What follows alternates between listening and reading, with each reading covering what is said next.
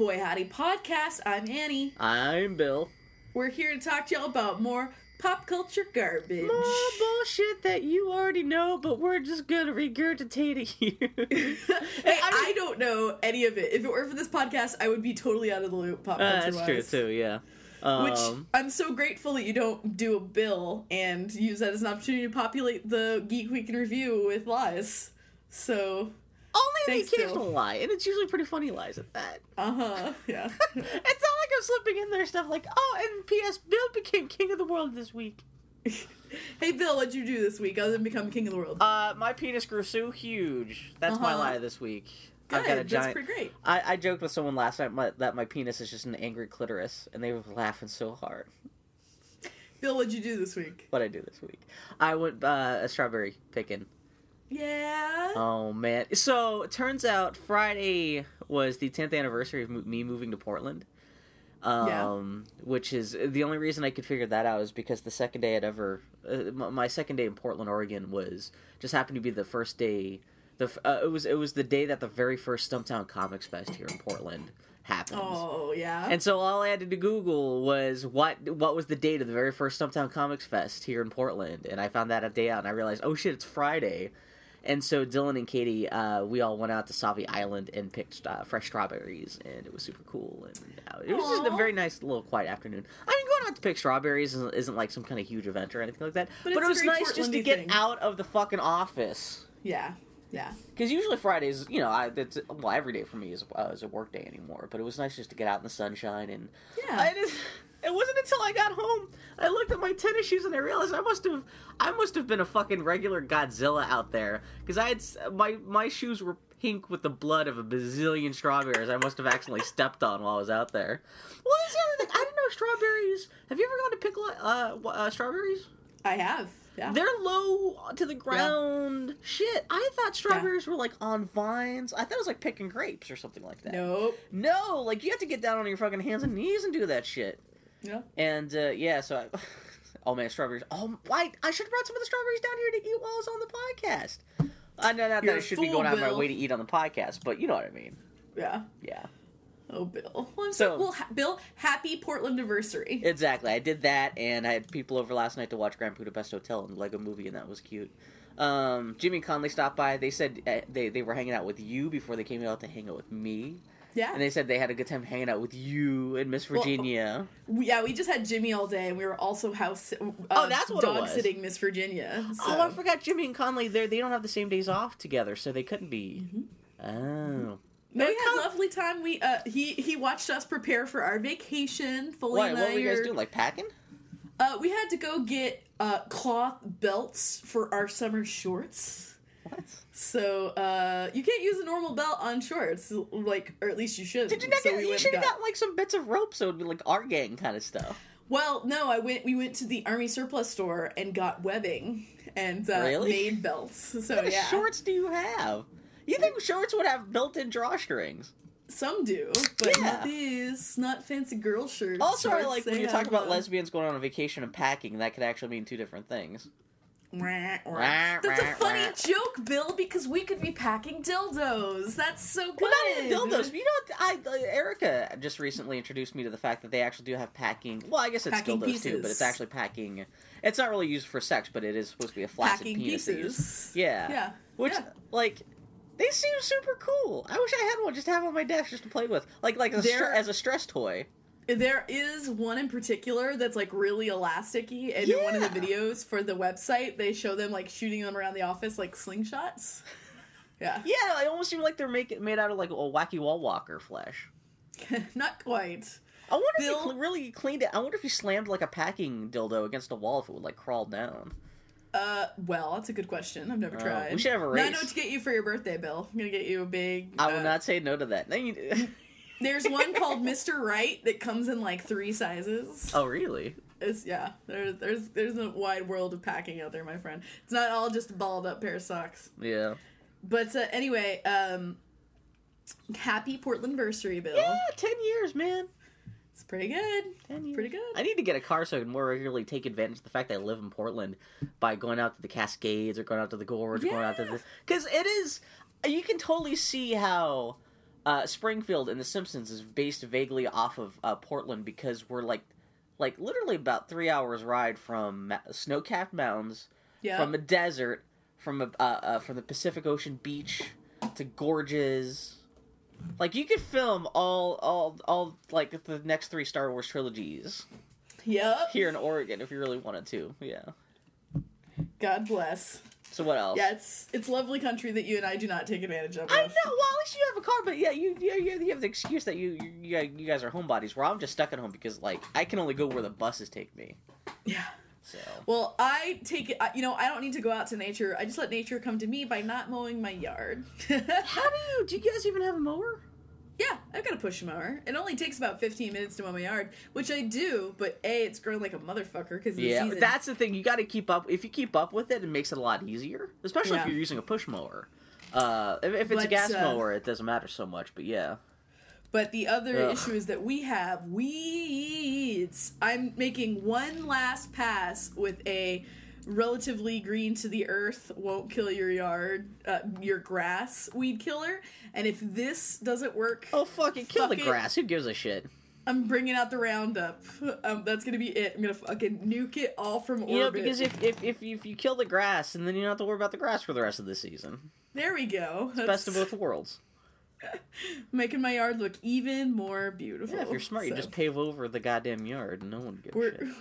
We're discussing. Foley's like, "How would you feel if I just built a deck in our yard?" I'm like, Yeah, Joshin's he, he's talking about our back deck. He's talking about just ripping it out because it's starting to rot and fall apart, and just turning the whole back deck into a garden, which that, that'd be kind of cool. yeah, Yeah, we we have like a an old uh, spa hot tub that got that broke a couple years ago that we never used. So we really don't use that back that that back deck for hanging out as much as we could. We have a carport with like a little bit of a we could grill out and stuff. We would keep that, but yeah, JoJo would just. It would be nice to have Yeah. a garden actually. yeah. So, uh, but anyway, this week, yeah, I got ready for my trip. I'm really excited about it. So you're going up to Canada? official- Yeah, we're gonna go up to Canada. Can you mention going- who you're visiting? Yeah, I don't know. It's very mysterious. Um, we actually have to finish this podcast so I can finish Emily's birthday present. Today is her birthday, and I'm working on a ridiculous drawing of us. Um, but uh, it's gonna be a lot of fun. I'm looking forward to it. So we're we're we're getting we're getting all our shit squared away. Uh, meanwhile, uh, I'm be, when we're going to visit them, we're gonna play. We're last time we hung out, we played Assassin's Creed 4 and had a lot of fun. And, Yeah. Um, before that, we had played. I can't remember what game we played, but we have a ritual of playing games together. So uh, we're gonna play Murdered Soul Suspect. I like you guys go a, out of your ways just to do the same stuff you do at home, but just together as a communal, you know, It's- yeah, it's- social thing. No, I'm not saying it's bad or anything like that, but that's that that's funny. They're my best friends in the world. We have a plan that when Uncharted 4 comes out, we're gonna rent a cabin and uh, go and just play it for a couple of days. Annie, all I'm saying, it's really weird that you go out and hang out with people and do things that you love together. I know, isn't it crazy? That's just kind of creepy. Yeah, I don't know. That's that's kind of gross. But anyway, um, uh, so we're getting us out of our vacations. We've been kind of busy, but uh, the one thing we did do on Friday, uh, my poor girl has been in crazy tooth pain. Do you remember when we went to PAX? Like that first PAX, you and I both, or sh- excuse me, the second PAX we went to when Foley came, that she fucked up a filling. Do you Yeah, remember that? yeah. She never got it taken care of because we had a terrible like dentist ago. she finally got it taken care of like Wednesday. Finally, we got a good dentist. Wow. Our dental plan changed at work. We could afford to do it, so she went and she got it taken care of. And it is astonishing. It's so funny that when people live with chronic pain, how it affects them, and uh, that when they don't have to deal with chronic pain anymore, that it's like you know, it's like new life. It really is. So she's all bright eyed, bushy tailed, and adorable. And she was like, let's go see a movie, which she very rarely does. So we went to go see Edge of Tomorrow on? Friday. It felt kind of weird to be going and seeing it uh, uh, around D Day because the, the the whole movie is about an invasion of Normandy. Yeah. Which Which that that, was that, kind shows what kind of like military rat that you are. That you care about like you would be sensitive enough to be worried about like any kind of like cultural stuff around D Day. Well, Bill, imagine going to see a movie that's about an alien attack on New Oh, York no, on the no, I- anniversary of September 11th. No, no, I'm not, I'm not saying you're wrong or anything like that, but like vast majority of people, most people don't even remember it was D Day, versus Anyway. much much less even you know being conscious of like pop culture stuff being released around it. But so it was a good Yeah. movie though.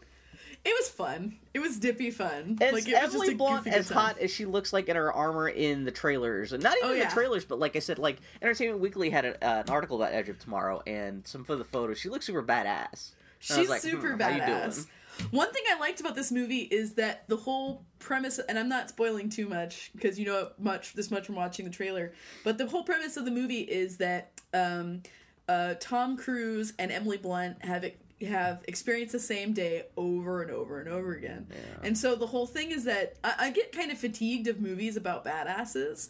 But the whole idea of this movie is that neither of them were badasses before this repetition happened. And then just by being in a war over and over and over again, day in, day in, day out, that uh, they became super badasses because what the fuck else do they Well, have isn't to do she training him? Go badass.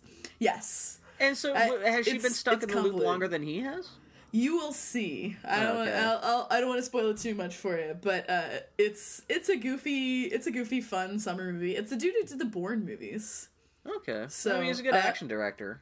I, yeah, I so like do. I do like how the mech suits instead of looking like super future. I mean, they're, they're, it's very junky futuristic stuff. Yeah. They, they they look Yeah. like they just walked through a junkyard and the stuff got glued Yeah. to them. It's not like super hyper designed like anime bullshit or anything. You know, which is funny because I know this. Uh, the movie's based off of a manga called All You Need Is Kill. Yeah, it's actually based off a novel. Oh, that that's I what it was. All right, all right. adapted. I said manga. I'm probably pronouncing Anyway. it incorrectly, but I'm just saying. Uh, so the uh, what I do like is that it, it it kind of is a mashup of obviously Groundhog's Day, um, Aliens, And, and, what's the uh, Duncan Jones movie? Well source code source code is a riff off of groundhog's day though so uh Yeah. it's so it's um and weirdly the americanization of emily Why the Americanization of Emily? you'll, it's got you'll Emily see. Blunt, that's right. and she's You'll- British, you'll and see- she's slowly turning into American as longer she spends in this time loop. you will see why it reminds me of the americanization of emily I've never it's- seen the Americanization of Emily, so I'm not even quite sure what the what the are you is.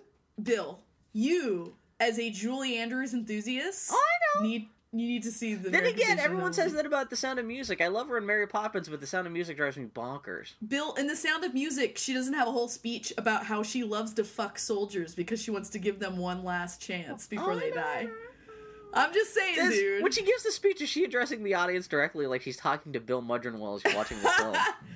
I'm just saying, dude. Uh, you know what? The it's- serious thing, I, you know what the terrible thing is? I'm going to start looking in the internet dumpster as we speak for the It's- Americanization of Emily. It's one of my favorite uh, uh, anti-war movies, and James Garner Gardner is Oh, you know what? We've it. had this conversation before because I remember specifically talking about like it's the combination of Julie Andrews and James Gardner. Is like, how did I not grow up watching this movie? exactly. Yeah. It's a really and it's a nicely shot movie. Is it like from the 60s? Yeah, I Yeah, I was so. say if it's J- James Garner wasn't a star until the '60s, but well, it's not like she was a star until the '60s too. But Well, it's directed by Julie Andrews' wife or husband. oh, that's even better. Oh, it's Yeah. fucking what's his face? Yeah, Really? yeah. Oh, is that how they met? No, no. They had uh, no. Okay. But uh, it's uh, this is this is already a good commentary track for the. Americanization of Emily. Oh, it's a good movie. I like it. I know nothing about it. So here we go. Okay. Okay. But anyway- okay. Okay. Uh, Edge of Tomorrow, totally fun popcorn fic. It's the kind of like dumb sci-fi movie that I want to see every summer. That's just kind of goofy Yeah. fun, doesn't take itself too seriously, tightly edited. And what was hilarious about this movie is that so there's this there's this one particular riff on aliens in it. Um, only Like conscious, the, like riff. It's not not Oh, just because per- it's a tough lady like as a soldier. No, it's like like aliens in particular because they've got the whole dumb shit brigade. Yeah. Only whereas in aliens they actually are soldiers. In this they're genuinely just grunts who are no good at anything. They're Oh, just kind of. Oh, that's like kind of cool. If it's just like normal folk just given a gun and said, "Hey, march off to war." that's very to much die in the, the premise trenches. of this. Yeah. See, that's So- that's kind of cool. See, that's again, if it's more like that and not just like rah rah Starship. Well, Starship Troopers is kind of uh, fucked up and critical of war and stuff too. But if it's not just like glorifying the Marines or something like that, yeah, no, that, that, that's that's that actually sounds pretty cool. I've heard But surprisingly best- good things about this movie. it's it's fun. Like I Yeah. would not go into it expecting to get your you know like I did not grow a cock and have it filleted by this movie, but Yeah. it's well, especially it was it's, it's funny to hear anyone say have anything good to say about. Not that Tom Cruise movies are terrible by default, but Yeah. Tom Cruise movies tend to be kind of glossy and kind of bland, all in the same kind of way. Even like even the one Steven Spielberg directed Tom Cruise movies, just kind of like you know, kind of generic crime, blah blah blah. I don't know. So Well, I, I have a trouble. I have a hard time with Tom Cruise, but the whole point of this is that you see his him go from a Weasley person you don't like to a person who deserves some respect. yeah, So- and it's that's that's one of the things. Tom Cruise rarely plays scumbags or people Yeah. who aren't already automatically kind of. Hey, uh, to begin with. So, Yeah. And, man, did you ever see Ender's Game? no, Did you ever read the I- book? yeah, I've read the book. Uh, so I the like book the is good, book. right? It's very good. It's too bad it was written by Orson Scott Card. Yeah. Well, speaking of movies that are better than they have any right to be, the Ender's Game was uh, movie is actually not that bad. I just It's watched too that this bad that I can't see it because it's Orson Scott Card. Like, Uh, let's put I it this could way: we watched it in a matter that did not put money into Orson Scott Card's pocket, good on you. which is the optimum way to watch Ender's Game. Uh. No, it's it's really is if if you didn't know the backstory of Orson Scott Card and what a jackass he is, it's just a passable science fiction movie starring a bunch of kids. It's like the Goonies with lasers. How was uh, Haley Stratford or whatever her name is? You know what? I had no idea. It's the okay. So the uh, the main character is Hugo, Yeah, and his girlfriend is True Grit, yeah. and his sister Girlfriend. is Is what's her butt? Yeah. is uh su- is sun what the the Little Miss Sunshine. Yeah, yeah. Yeah. And al- Oh, also, so- also also his surrogate uh, military dad is Han Solo, but everyone knows that. But yeah, So what I wanted to tell you about Edge of Tomorrow before we move on to Ender's Game is Yeah. that what's great is that there's this whole aliens riff, Mm-hmm. and um, Bill Paxton plays their drill sergeant. Yeah, what the hell's Bill? You know what? It wasn't until he started tweeting about Bill Paxton. I was like, you know what? I ha- I I am guaranteed to see this movie someday. He is the best part of that movie. He has so much fun being a bombastic drill sergeant. It is the His best. character the is most- not like is is not like named like like like Captain Hudson or anything, is it? No, Oh, no, okay, it's a okay. very he, he's a Kentuckian from Science Hill, Kentucky, and Yeah. he he's like he believes you shall be reborn in the crucible of warfare, and it's the best. So is anyone conscious that this is happening to people? Then is that just is that just like kind of like little cosmic joke they throw into the end of uh, the movie? You will see, Bill, Oh, won't okay. you? But anyway, the so uh, he's great in it, and what was really great, there's a the Vasquez sort of character in that she's the tough uh, lady in the squad. You mean Emily Though Blunt's again- character? No, no, no, no. no. I'm talking about oh, I the thought you were talking the Vasquez character is Emily Blunt. Well, yes, in that she is she Oh, is the true lady. Vasquez in that she is the um badass, but in the actual bullshitty little troop of grunts that Tom Cruise gets shuffled around with, the um Vasquez character in that she is the token female, butch ass weirdo female, is this um like uh she she looks like she should be one of uh, Pennsatucky's minions in uh, Jesus. Orange is New Black. She's kind of this filthy like uh, accented weirdo, and I'm looking at her and looking at her. I'm like, God, this lady is really really familiar, and I can't quite put my my finger on it. Afterwards, I'm, I'm during the credits, I'm like, holy shit, that's Tom Hardy's wife. Charlotte Riley, who's a very pretty woman, gets like this. Her hair is all fucked up, and she has like faux teeth, and is just like growling in a thick accent, just saying every single fucking goddamn shit and swear she possibly come up with. I had no idea Tom. Hardy was married to anybody. Uh, they secretly got married recently. How can So, that vagina withstand that much manhood? You know, we'll have my to ask her. God, how is she not just like perpetually just impregnated with his his fertile seed, uh, like even even remotely from halfway across the world while they're filming different movies? It's a really good question. Though. Oh my god. So anyway, we live in a world in which uh, the present day Tom uh, Mad Max is married to the present day Vasquez. Do you think she has ever made good. him a TV dinner and made the joke while serving it to him, saying, "Would you like your Bronson's TV dinner?" Probably. I'll just say probably. that sounds likely, Bill. Sounds I like need a to see Bronson scenario. again. Oh my god. We just started watching it again recently. That fucking movie. That fucking movie. Yeah, people uh, listening to us at home, if you've never seen, we've talked about Bronson before, but if we haven't brought it up recently, yeah, it's it's one of his first movies that kind of shot him to superstardom. Not that not that a lot of people have seen Bronson, but he has such a speci- specific crazy role in that movie. He is just, oh it's a god. Nicolas Winding Refn movie, so mm, Yeah. drive. Did you see that guy? He's talking about it like he wants to make like an all female. Was it horror movie? He also wants to make a, a Logan's Run that's a musical comedy. So I'm just saying. That guy's Phil. at least always got ideas. You were talking about how Tarantino is always flicking shit. I'm just saying. anyway, no, but anyway, so- no. Ender's Game. There's not much. I, I didn't even have much to say about Ender's Game, other than I was surprised it was not terrible. Yeah, I don't even know who Yeah. made it. Uh, the, the, the, the, the, the, cast Gavin- and everything is pretty good, but yeah. It's Gavin Fox, the poor bitch who did the Wolverine movie that uh, that Fox took out from underneath him, right? What the the the the Japanese, the one that just came out last year? no, the the last one with uh with uh Liev Sh- uh, Schreiber in it that everyone no one liked and Oh, and the about. one that all the the the first standalone. Oh, when they were gonna like make standalone uh X Men movies for all the Yep. X Men. Yep. Oh, and they started with Wolverine, and everyone hated it. Mhm. I've never seen that movie. I've just seen the trailers where it looks like the the blue screen for like Wolverine's hanging off like the top of a truck. It looks bad. It looks almost bad enough to be like a Saturday night Saturday Night Live skit. It's fucking terrible. But that movie, Ugh. like they would do things like the the Fox Fox would go and repaint his sets overnight before filming. Really? Why? Like they meddled like fuck Why? with that movie. Oh, that sucks. They did not trust him Uh, with that that's production. from a technical bad. perspective. Ender's Game is not bad.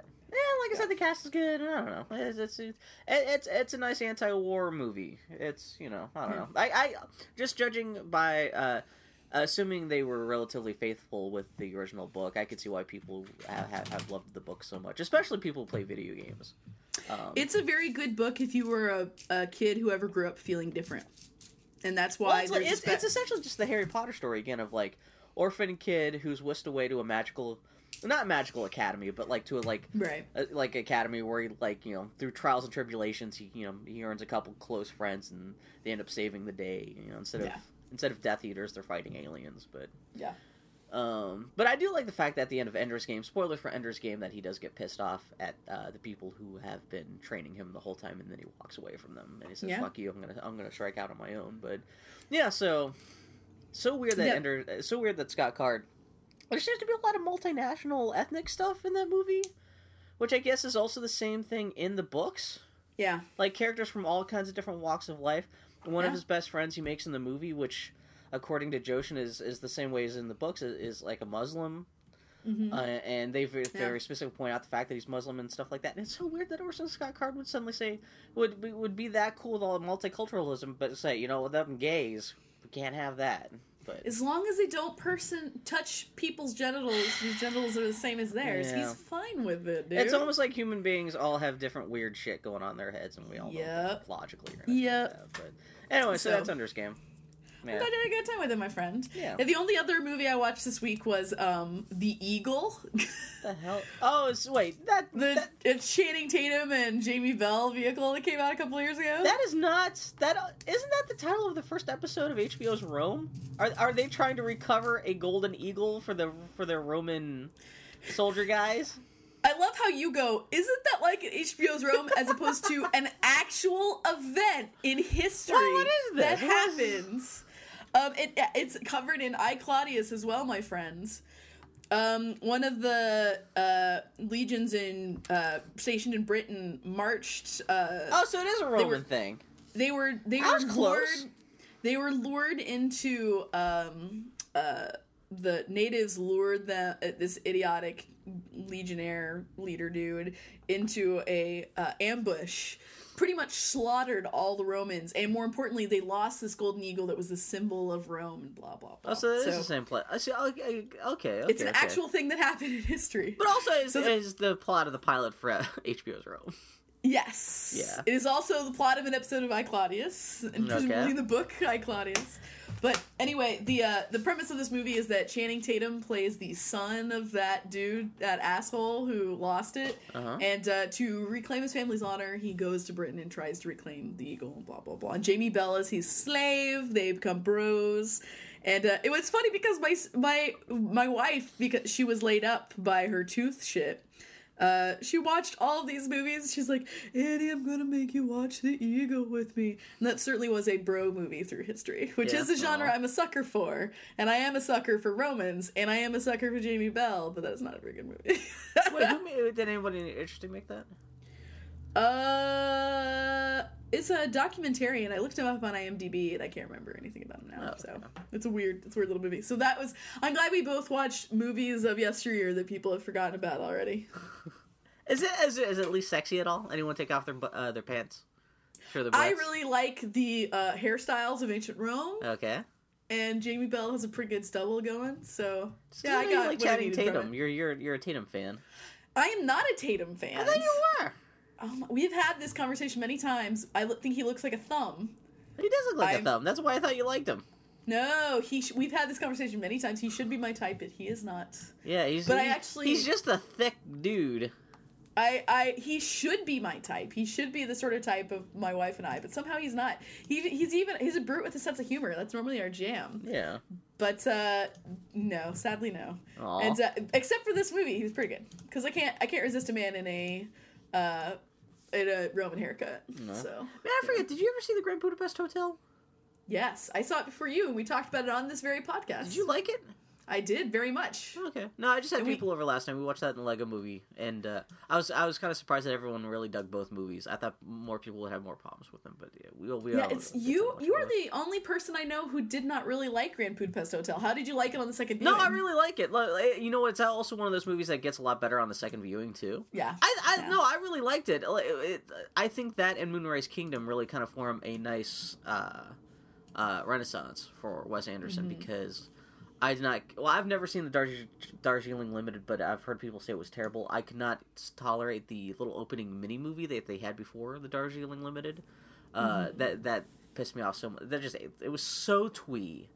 I couldn't Yeah. even. And again, Rushmore being one of my favorite movies of all time. It's not like I can't tolerate Wes Anderson's tweeness, but it, Yeah. it kind of went overboard there a little bit. But yeah, no, this uh, Grand Budapest Hotel and Moonrise Kingdom are definitely like his his kind of comeback a little bit in terms of. Yeah, I am not a uh, uh, I am not big on Wes Anderson. He his movies kind of irritate me, but I Budapest, Grand Budapest Hotel was easily my favorite of his. Yeah, liked Fiennes is really good in that too. Yeah. They're like everyone in that is so good. Like that kid who plays Zero is Oh, so great. hilarious. You know, it wasn't until we were watching like an HD last night that we realized that uh, half the movie he spends with Ray Fiennes, they're supposed they're on the run and they're supposed to be in disguise as peasants. And, and, and you realize that his disguise is the fact that he has not painted on his pencil mustache.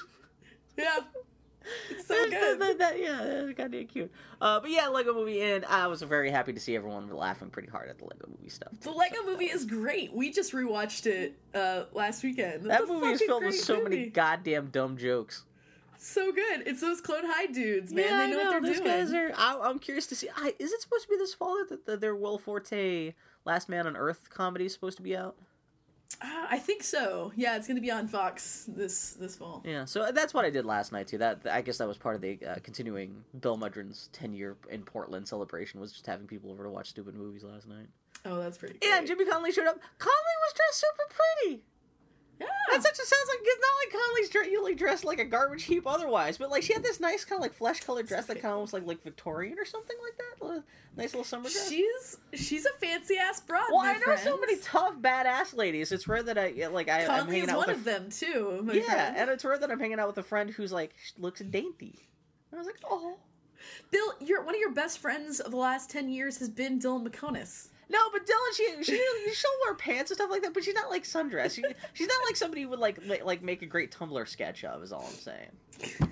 She's she's a weird uggo with like huge like Simpsons overbite. She's got these Godzilla pointy things to get out of her. But you know what I mean. There, there's a Portland pixie girl style, and that's not necessarily like very classical. Yeah, I don't know. I don't know why I'm suddenly talking about Conley's gonna fucking say- dress. I love Bill trying desperately to dig himself out of this one. This pretty good. That's the thing. I'm terrible at giving compliments without making them extraordinarily backhanded or insulting Yep. to someone else. Or yeah, that's why I never give compliments. It's Not pretty good, consciously. I don't know. I always dig myself into trouble. Uh, I love you, Bill. Oh wait, So- we, we have a comment from uh, Joe's Jonathan Santiago, who's probably undoubtedly stopped listening to us, but uh, he says it's not Star Wars without Tatooine. Does Portland have enough sand for Tatooine or snow for Hoth? Portland doesn't, but Oregon surprisingly does. Mm-hmm. Or again, Oregon has snow-capped mountains and vast, maybe not vast like Sahara deserts, But there's like salt flats and sandy dunes and desert Yeah, in we've Oregon. got you we've wouldn't got some pretty that. significant deserts here in Oregon. yeah. So you could we got all that majestic shit going on. yeah you could at least do a Suicide Girls Star Wars themed photo shoot either on Hoth or on in Tatooine. Pretty sure someone has. That just seems like too. No, too one of the Suicide and- Girls I remember, she actually did a was it a Dune themed uh, Suicide Oh, Girls? set? seriously? She was at like out in the middle of the Oregon desert. Yeah. That's pretty good. So yeah. So uh, the only uh, game I really played this week, uh, other than I'm still pr- kicking a lot of ass in a dumb shit Marvel Dark Avengers game on my Android. So yeah, that's going pretty well. My match three game's doing pretty good. But uh, the only game I played this week was I got Murdered Soul Suspect on Tuesday. So what the hell is that? So it's the the latest from Airtight Games. These are the folks who did that Dark Void game that no one else, no one played. Oh, yeah. Also, um, they did. They I think I don't know if they developed or just released that um, Quantum Dreams game from the lady who had worked on. Uh, uh, I can't remember what game she worked on. Had she worked on Portal Two and she went on to make her own game? I can't remember. But anyway, they but these are folks who came from the Crimson Skies team. So I have an irrational fondness for them for that reason alone. Murdered Soul Suspect is a con I pretty no, it's it's multi-platform. It's a m- adventure game in which you are a detective uh, who is solving the case of his own murder. Okay. You are a ghost. There's uh, actually the the game Ghost Trick is kind of the same thing. We have been murdered the- and you're a ghost and you have to come back and figure out why you were killed. Here is my review of Murdered Soul Suspect. I've paid, played two hours of it, and uh, so the characters, the protagonist's exposition is told primarily through his tattoos. That is my review of Murdered Soul Suspect. So wait, he's not a ghost. He's an actual like fleshy dude walking around. Well, at the start of it, you, it opens with his murder, and he Yeah. still has like he has his ghost form is still his body, so he has his tattoos and Oh, shit. you can't like possess stuff. You can, as there are many mechanics, but you're still wandering totally around as a dude. Ghost Trick. It's almost like games or other games, Bill. Did you know that Rayman is totally a ripoff of Mario? Were you aware? Yeah. But no. The thing of the thing that's weird about uh, Murder Soul Suspect, and granted, I'm still very early in it yet, is I love adventure games, so I'm going to keep playing it. But it's strangely charmless. Like it doesn't really have anything that has hooked me in. Like the gameplay well, like in terms of writing and stuff. anything. Like the the art direction is, you know, fine. I really like the silky texture of the back of his vest. And um the but that's, That's kind of bad all. when you're looking for good things to talk about a game. You're like, you know, the his vest texture is pretty badass. It just cu- jumped out at me. It's a nice little detail. Jesus. And uh the you look at the back of a character a lot in video games. I know, and that's why a lot of dudes like to play as the. Well, not a lot of dudes, but like, like it seems like half the guys who play as ladies just use the excuses like, "I'd rather look at a lady butt than a dude butt for for half the game." But uh yeah, the the char- the character the world, the writing, the music, the voice acting, the the story, nothing there has actually kind of Well, isn't it like a mid-budget game? I'd, yeah. Not to say mid-budget games by default always have to be super bland. Well, no, but, there But- is usually when I play a game, there is usually something in it that I can say this this aspect of it has kept me going. Yeah. And gra- so you have no again, idea only- why you haven't stopped playing yet. Well, it's an adventure game, and I will play it to completion. Oh, okay. But yeah, other than that, it's kind of Well, sometimes I- you're kind of starved for a game in a particular genre, and then that may be that may justify why you keep on playing a game you might otherwise not be that invested in. It's uh it's one of those things though where there's some games where you are doing investigations where it's not so much about you solving a case as much as it is you trying to figure out how the game wants you to solve the case. Yeah.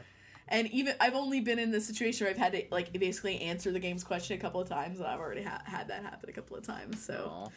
I am not I I I'm going to keep playing it and I will enjoy playing it with Emily and Kate. But I'm waiting for that hook, that thing Aw. to keep me going on. So Man. Bill, what what you been playing this week? Uh, I've been playing the thing at looking at uh, Instagram while you're talking. Yeah, totally tuning me out. No, Uh-huh. not tuning. I can do both. Well, I'm just looking at pictures. It's not like I'm reading text. So I guess Yeah. Lena Headey from Game of Thrones. She's been uh, secretly tweeting spoilers about Game of Thrones, and people are kind of pissed off at her about that. So I guess she. Uh, How can you be secretly tweeting spoilers? well, you you know the Red Viper. Yeah. what happens to him, and that that, Yeah. that just happened to him this week. Well, I It's called the book. I Can you really spoil still. something that exists? I know, I know, I know. So I guess she had uh, tweeted a photo of herself jokingly gouging out the eyes of the Red Viper guy. Like this, you know, this this is like weeks ago before the show actually, you know, before the episode aired, and now of course people looking back at her like, oh, she's making reference to what happens to that dude in that episode. And I guess she also just tweeted uh, a picture of a uh, stone heart, of uh, uh, like a yeah, a little heart made of stones, and everyone's like, "Ooh, I wonder what's going to happen in the future, Game of Thrones." Oh, Game of Thrones. I just love that yeah, because we're pissed off at her rapidly that. reaching. We are Yeah. rapidly reaching like beyond the books. Yeah, and they're they're talking about they're actually getting like the the show's junking a lot of the the, the fluff that people complain about the kind of Yeah. middle books kind of being filled with, and so yeah, it's it's it's in the next season they're gonna kind of be caught up. Oh, so they're, they're specifically talking about Jon Snow story. There's Yeah. not a lot left for them to like really stall No. with. Like there, Yeah. there's there's already a couple of characters where it's already kind of like, well, what now? So, Yeah. yeah. It's gonna be interesting. Wait, hold on. I have to clear my throat. Did you watch Game of Thrones this week? Nice catch. Okay, But yeah. nice catch. It was pretty fucked up though. It was it was worth watching just for that that, that fight between uh, the Red Viper and the. As you can tell from everyone flipping out about it on Twitter and social media and stuff like that. Yeah. I've been listening to the song "Let Me Clear, Clear My Throat" on a loop for about the last three weeks. Yeah. I don't know why. There's something about talk about hooks. That hook has gotten my brain. I never heard that song before. You before when that this was was not over, a my co- friend. that was not conscious reference. You need to. It's it's been a, in my in my mind. Is that a noggin. recent song? No, it's Oh. like mid '90s. It's like Cole Porter. Cole, Cole- It's Cole Porter's exactly like Clear Cole Throat? Porter, my friend. Uh, Bill, tell me about Tomodachi Life. Tomodachi I Life. heard there ain't no quiz in it. Man, Annie, you're totally not getting married to Foley in this game. That's kind of a heartbreaker. God damn it. So yeah, Tomodachi Life is a new Nintendo game. This is the game that people pissed off a couple weeks ago because they found out that you couldn't. Uh, this, there's no same-sex marriage in the game. Uh, but it's all it, really is. Just it's it's Nintendo's version of The Sims, except instead of Sims, it's their little Mii characters, Yeah. and you could either create uh, Mii characters from uh, you know, from scratch or import them from you know like from your 3DS or even from your Wii U. And so I've imported most of the people I know. Uh, no one's gotten married or no one's fallen in love yet. Uh, some people are bros. You're you're you're really good friends with uh, my friend Daniel from Japan, who's one of the first. like the, uh, he's in him being in, uh, in Japan. He's he played the game like two years ago, so he Yeah. but every like he can share your Mii's through QR codes that you can post to Twitter. And so I've been Mhm. importing people that way. And yeah, uh, you are now. I've trained you to sing a love ballad and your house is all country western themed. Thank and you. were specifically your your your Mii was specifically requesting a clothing change, and so the only the western themed clothing I could find was like a knotted belly shirt and cowboy boots and little Daisy Duke shorts. All right. And so I think that's Fair what enough. you were. I think that's the outfit you were wearing when I when I like you I when I was able when I taught your character an like yeah a love ballad song, which then your character goes to uh, goes to the uh, local opera hall and sings, and you get to see a little five minute thing of like your character like singing and stuff. And yeah, no, it really is just The Sims. If you want to play the Nintendo version of The Sims on your 3DS, that's what this is. And yeah, uh, like yeah, supposedly if you buy the game, you get uh, two codes that you can share with friends so they can download a demo of the game. And yeah, I'll Mhm. totally let you have one so you can play it on on the go That's awesome. when you're on vacation. But yeah, it's it's, it's cute. You know that one actually uh, one of the cool things is there's a shit ton of voice act, not voice acting in the game, uh, Uh-huh. but there's a lot of voice synth in the game. All the characters, Hmm. rather than speaking with- in text or like in the Animal Crossing where it kind of does that fake, like all Yeah. the characters talk. Like you talk, like Annie, you would be like, "Can you buy me a hamburger?" and so like, okay, I'll go get you a hamburger. I, you know what? I'm so fucking glad too because your character loves steak. Excellent. This is one of the things. One of your characters are. You always have to feed your characters. You kind of have to manage them, kind of like you have to do like in Sims. Although I don't think it's not nearly as detailed. I don't think it like they, they don't have to worry about using the bathroom or anything like that. okay, good. But yeah, and so there's a little restaurant, and you can you, little, you can buy a shitload of food and you know feed them to everybody, and everyone has their own favorite food preferences and stuff. And so so far, the steak has been the, uh, your your character's uh, favorite thing. Excellent. I'm But- glad to hear it. Yeah, so yeah, that's Tomodachi life. Uh, that's excellent, Bill. Yeah. I'm glad you're having a good time. It's almost like if people could have babies and stuff like that, then you could. Yeah, well, that's why people were so mad about not having gay marriage is that it actually inhibits your ability Well, to see, play games. that's actually from Nintendo's point of view. I could see that is not an easy fix. Assuming they Yeah. do have a Tomodachi Life 2 with uh, gay marriage. Oh, I guess I guess couples you could just say they adopt. yeah, yeah. But if if the babies are supposed to, are supposed to carry forth any kind of aspect of the parents, that wouldn't make sense with adopted kids. But I don't know. Bill, know. do you not bel do you believe in nature versus nurture? No, I'm not sure. Too. There are so many gay adopted babies out there. I'm just saying, my friend. Um, but yeah, no, it's a cute game. Yeah, the, the other funny thing is I practically got the game for free because um, when I bought my Wii U, I got the they're like if you bought the black Wii U, uh, you you became enrolled automatically in a program for like every five dollars you spent on software with the Wii U, Uh-huh. you got like a certain percentage of that money back, Mhm. and I had gotten like like a good thirty dollars back. From all, like, Oh, which is awesome. funny because I had not purchased that. You know, there's barely anything out for the Wii U, so it's not like I had purchased that Yeah. much. But just by virtue of the fact that I've purchased like like three or four games was just enough that I essentially had a thirty dollar credit. So I essentially got Tomodachi Life for free. Because I guess the credit was you know even though I, I accrued that credit on the Wii U, it was, it was you could use Yeah. it on on the 3DS too. So, but yeah, no, I'm it's glad they're game. doing that. I'm glad they're doing that cla- cross stuff because I know for a while there was like this weird separation between Nintendo Completely arbitrary. channels. Yeah, I think actually it was just within the last year they finally merged the two like ecosystems. So you essentially have That's- one account across both systems. That's one of those things that seems totally logical from a consumer perspective, but I can see why they had to drag their feet Yeah. on it from Yeah. a you know programming Yeah. perspective. So good on them for catching up. Oh, up. it's the, the, the, the, the, the, the way you share images from Tomodachi Life is crazy archaic where you have to like start exporting a file and yet then you have to go to like the 3DS's web browser to a very specific site to upload your picture to Twitter and all this crazy there's no in-game way to easily just like It's take a picture of something to share. yeah and Yeah. just share it like you have to it's it's but at least Nintendo's getting slightly better but who knows Yeah. but yeah Pardon me, my cat is fussing. What Chill is she out, doing? Bailey. Chill out. She in your Chill lap out. She's won't get in my Oh, lap. she's lonely. chill out. Yeah, so Chill uh, uh, for people don't know, for people don't care, you're gonna hear about it anyway. Annie accidentally locked her cat in the garage last night. Her cat's super lonely and desperate for attention now, especially because what now the cat smells differently and the other cat doesn't want to play with it. Yeah, because she was in the garage all night. I don't know what she smells like, but, but Orange does not like it. Orange is hissing and screaming at Bailey every time she walks by. So, oh, Orange is also a little bitch too. This is true. I love her, but this is true. Hey, Bill, tell me about the amazing world of Gumball. Oh, Amazing World of Gumball! I Did I mention this before on the podcast? How I'm doing uh, work for Boom Studios on the comic book version of the Amazing World of Gumball. No. Uh, the Amazing World of Gumball is another Cartoon Network show like Adventure Time, a regular show. That Boom Studios, the same company you know that is making the Adventure Time comic, they're also turning that into a comic book too. And so they got in touch with me a couple weeks ago to ask me if I would contribute to the comic, and I said, "Yeah, sure." I'm not doing actually any specific comic strips. I'm doing some fake in-world Amazing World of Gumball advertisements for companies within the world of uh, uh, the Amazing World of Gumball. oh, that's kind of great. And the best part is this week they sent me the style guide. I never even know Yeah. the show existed until these guys asked me to, to, to work on this thing. And uh, they sent me the style guide for the show. And it's great, you know. It shows you how to like draw the characters and like gives you the bio- biography of all the characters and stuff, and kind of like shows you like it gives you the different color palettes. Yeah, essentially it shows you how to create like perfect licensed artwork, like Right, in, in yeah. accordance with the st- with the show style. But half of it just really it's it's a very cutely written.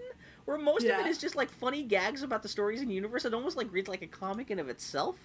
Even though Yeah. this is just like a guide that the uh, show's creators put out for licensees, just so like Yeah. you know the characters and everything will look correct as to what they're supposed to look like in the show, and that's fucking hilarious. Except Boom Studios, they didn't have like for my ads, I wanted to use like the official World of Gumball fonts and everything like that in my advertisement, so it looks like you know that's Oh. for some reason Boom Studios they didn't have the fonts and stuff. So this is completely accidental, but this week, this is related. This is a little bit of a uh, Shaggy Dog story, but also this week, Steve Yes. Lieber, friend of the podcast, never has never heard of us, never listened to us. Friend of the podcast, still. I'm going to claim that. Uh, a famous comic book author, uh, artist. He was um, this week uh, doing a live YouTube live stream showing him inking some pages from what Superior Foes of Spider-Man is that what it's called?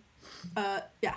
And so he he loves to interact with 4chan Mhm. about his stuff, and he loves and so he was doing like kind of kind of like a YouTube Q and A uh, with 4chan, and I wanted to see what the questions they were asking him, so I went to 4chan, the, like the comics and cartoon board on 4chan, and while trying to look for this thread where he was you know getting his questions and answers from uh, for this uh, YouTube stream, I found there was an Amazing World of Gumball thread on on Yeah. 4chan, which that in itself should have been the warning: do not click. It's the Amazing World of Gumball thread on 4chan. Because I was like, maybe these guys have the fonts because I saw they Oh, were posting Bill. fan art and stuff, and they did. It was just funny that 4chan actually had the like some official uh, World of uh, uh, Gumball assets that I couldn't find from the actual like licensees of the Amazing World of Gumball. These are the people like producing pornography. oh, of course, you know it's totally World of Gumball Rule Thirty Four Holy shit. So World of Gumball, Ew. the main character of the World of Gumball is this 10-year-old cat named Gumball, and his best Mhm. friend is a goldfish, and they have adventures Mhm. together. His I don't know if I mom- would hear the rest of the sentence. His mom is a very Uh-huh. nice blue cat lady who 4chan has completely fixated. I should have seen this coming, but nine tenths of this this thread was just everyone just like trading their Gumball's mom fan art of just I I'm trying to be I, I, I don't want to drive Andy crazy on the podcast even describing some of the stuff I saw. It was pretty amazing. The terrible thing is Uh-huh. a lot of the artwork is fucking fantastic too. Oh yeah. We're like looking at the style guide. I'm like, these guys are actually better than some of the. They're the better than me, and I've been asked to officially work on this stuff. And, and like and like I said, these guys had like fonts and assets and stuff I couldn't actually get from the Amazing World of Gumball people. So that was kind of a funny situation. But it's a cute Oh, show. That's more, more my So- uh, point is. Was Um, it unrelated? Was did you request these fonts, or was it just organically on this thread? No, I requested the fonts and they didn't have them. No, no, no, no. On the 4chan thread. Oh like, yeah, I was know. I someone like, requested they had them. okay. yeah. I didn't know if like you were just looking at the thread, like, oh, by the way, here's some fonts for you. Yeah. So Fuck if you if you ever see my, my Legos, Bailey, fuck you. she just knocked over your Legos. Like, uh, yeah. Also, the town you- of Benton has been decimated. Oh, which Legos did she knock over? Uh, let's see. I haven't named them all yet. Susan. She knocked over this guy, Beardy Joe, and Larry. one of the sheriff's dudes. Have you started your Lego wiki yet? I started to start it, and then I fell down the rabbit hole of wiki alteration. Oh, that's the other thing that happened to me this week. I got the uh, Legos Ghostbusters kit. Oh, did it showed up. arrive? Yeah, it just came yesterday. I'm so excited, man! I'm tempted to spend the rest of the afternoon actually doing any work and just putting together Lego stuff. Not Foley editing the podcast. new. Yeah, go ahead. Yeah, yeah, yeah. No, Foley got me a new Lego set, and the rule is I have to do the yard because I got a forty dollar goddamn? Lego set. Yeah. Just so that I could get these two pieces primarily, and some other pieces I could She use. She must be so happy that she's found something she, she can twist against you in order to get get you to do housework. Yeah, pretty much. Unfortunately, it's expensive and messy, which is her two. You know what? Again, things in the with. Lego stuff, there could be so much worse stuff in the world that you could be into. like right for now. example, whiskey. So it's, I know that's it's what I'm good. saying. What's We're what's good. the new set that you got you? Uh, it's a Lego movie set that's uh, what the fuck is it called? It's it's two citizens of three citizens of Lego World fighting against a uh, micromanager. So Foley's excited because she starts a new job on Monday, and so now she has a micromanager for her desk to go with her Oh. Emmet. And uh, I'm excited because I got Root Beer Belle or whatever the hell her name is, and Dude McGee, who can be my two Benton Knights. So I'm excited about that. Wait, I'm trying to see because I just you know what? Actually, just on Friday, I got the new Lego catalog too, and uh, they have new Are Lego. there- I'm trying to see. I'm trying There to should be the new Chima sets in there. There's new Chima sets, and also, man, you know what? The thing that got me excited. This really is slowly turning into a Lego podcast. Yeah. Is that there's a new line which I'd never heard of before called Mixels, which Yeah. are wait. So Yeah. you've seen these before? Bill, I remember I fallen very far down the Lego rabbit hole. Well, look at this stuff. People not li- listening to the audio, not watching the video, don't don't give a shit. But they're like Yeah. little goofy, like little characters. They're not like little Yeah. people, but they're like little monsters, yeah. and they're only like five bucks a piece. Which for Lego is actually fucking like that's they're practically Yeah. giving them away for five bucks a piece. Exactly. But that's very. I saw that and I was like, oh shit. Um, I'm trying to see if there's what the new Chima stuff is. So wait, so you're new. um there there are woolly mammoths and uh saber-toothed lions and uh panther lady, I think. oh wait, so you Uh, wait. vultures. Your new kit is it the Trash Chomper? No. S- featuring Garbage Man Grant and Garbage Man Dan. No, it is not actually. Okay. Um. Welcome to our Lego corner, everybody. Yeah. Uh Uh. You know what, Annie? You got to get your hands on the Metal Beards Duel, which is Metal Beard just fighting a micromanager. It's thirty five I, I dollars. s- I saw that at the at the store yesterday, and it was kind of great. Nope, see Uh. that won't fit. No pieces of that will work in my, in Benton in the small Oh, my didn't small Lego furry yeah, Western town well. of Benton. I'm very specific here, buddy. Oh. Okay, I'm gonna stop looking at this catalog. Um. Okay. hey, yeah. everybody! Believe it or not, we're gonna take a little break. Believe it or not, that wasn't our little break, and we're gonna be coming back and talking about that Geek Week in review.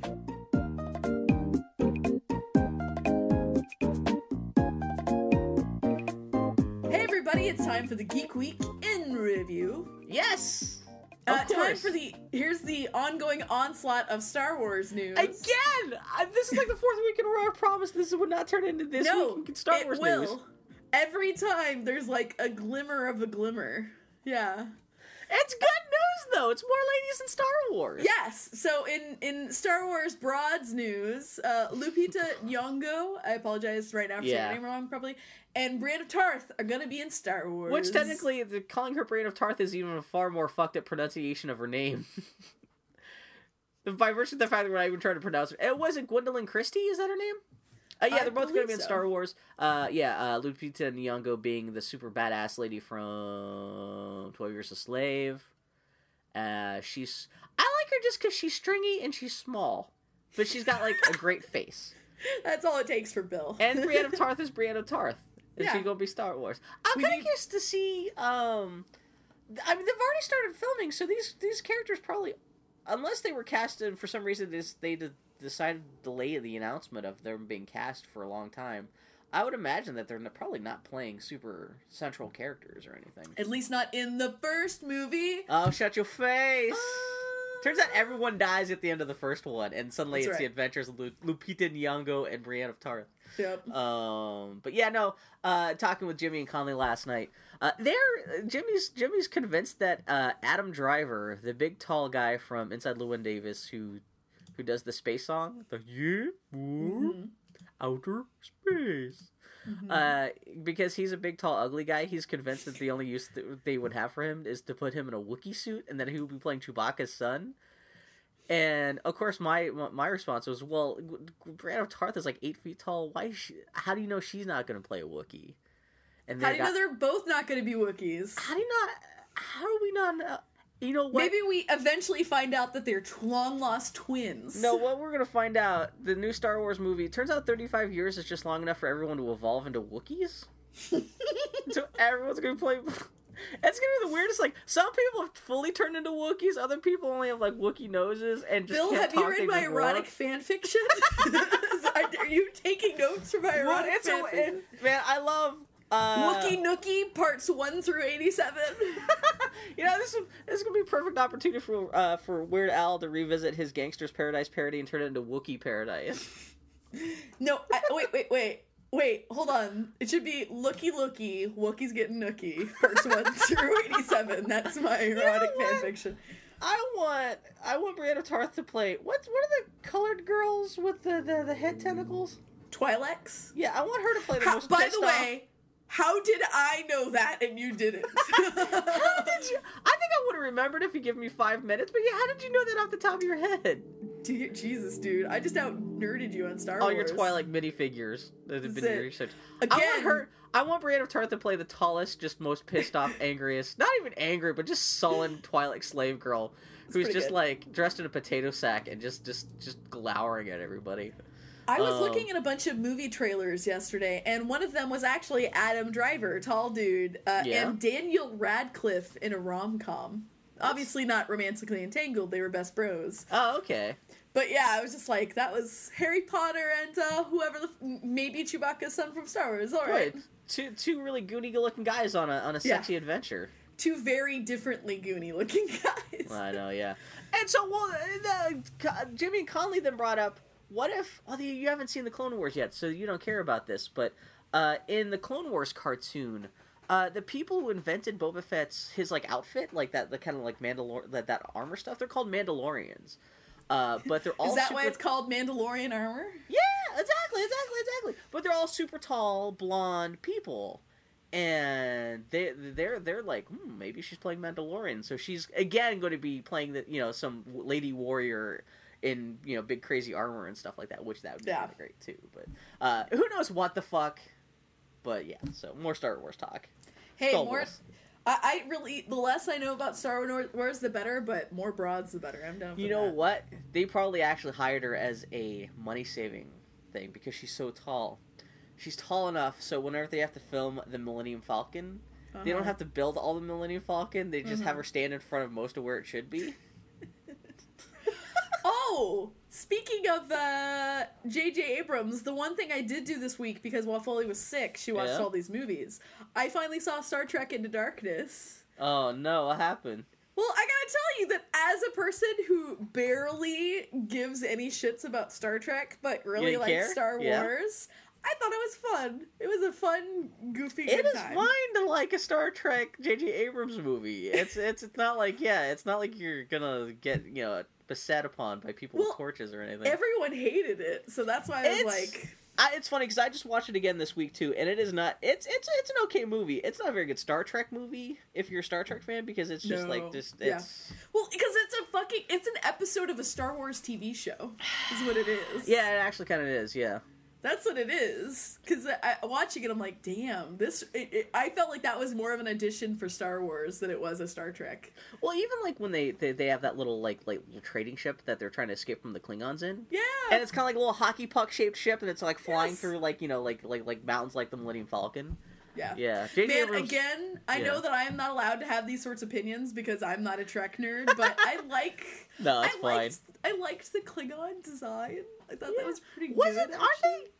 Kind of, which is funny because like they're, they're- technically they could still exist when the old Star Star Trek canon. They just look a little more lizard like. Yeah. Yeah. I thought it was a nice bridge between the old Star Trek canon and like the the next generation sort Well, of stuff. one of the things people have complained about that movie, even aside from Star Trek, you know, fandom aside, is the female characters. The fact that they turn Yeah. uh, Uhura into just a whiny girlfriend, and the blonde chick Yeah. is only there for, just for the one scene where she uh, takes her pants off. Yeah. Did you care about that? I'm the worst feminist in the Okay, world. okay. I don't know if that like that that's that's anything that triggered for you or anything like that. Or yeah. Sometimes shitty female characters do really bother me, but at the end of the day, I am a recovering misogynist, and it's very easy for me to just casually slip into bro mode. okay. And that was a movie where I totally just kicked right into bro mode gear. Uh, d- does not hurt that those two ladies are also very attractive. So it's not like you know. I'm just Uh, saying, miso- misogyny uh is only correct if it's for ugly women. I'm just saying that Chris Pine is a beautiful young man, Oh, I and about I that, yeah. love Karl Urban's scowl. It makes me so happy.